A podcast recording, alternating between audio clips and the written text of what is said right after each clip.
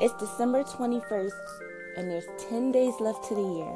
At this time of the year, most people are winding down, getting ready for the holidays, pretty much kicking up their feet and preparing for next year. Here's the secret, guys. If you aren't starting already for next year, you're already behind the curve.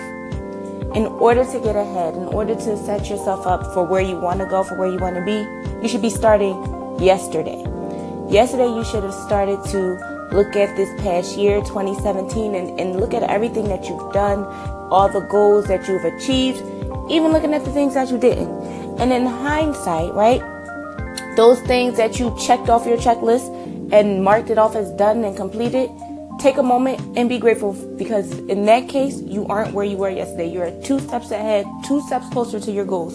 So give yourself a round of applause, pat yourself on the back, jump up and down and scream, and appreciate your accomplishments for this year. At the same time, guys, you need to look back at your checklist, your your goals for 2018, and realize what you didn't do.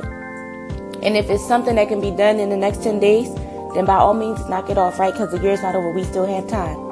Forward thinking. We need to be thinking about next year, 2018. What are our goals? What will we be doing? What what will we achieve? What are our accomplishments? What will we do differently than we've done this year, right?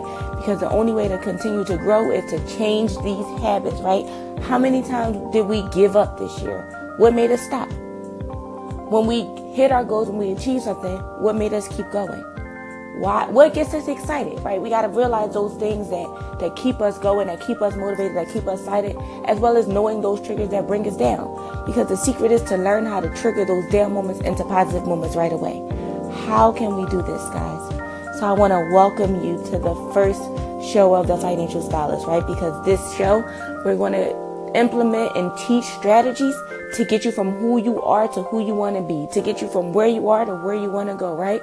To get you to build yourself up because I believe that as long as you believe, anything is possible.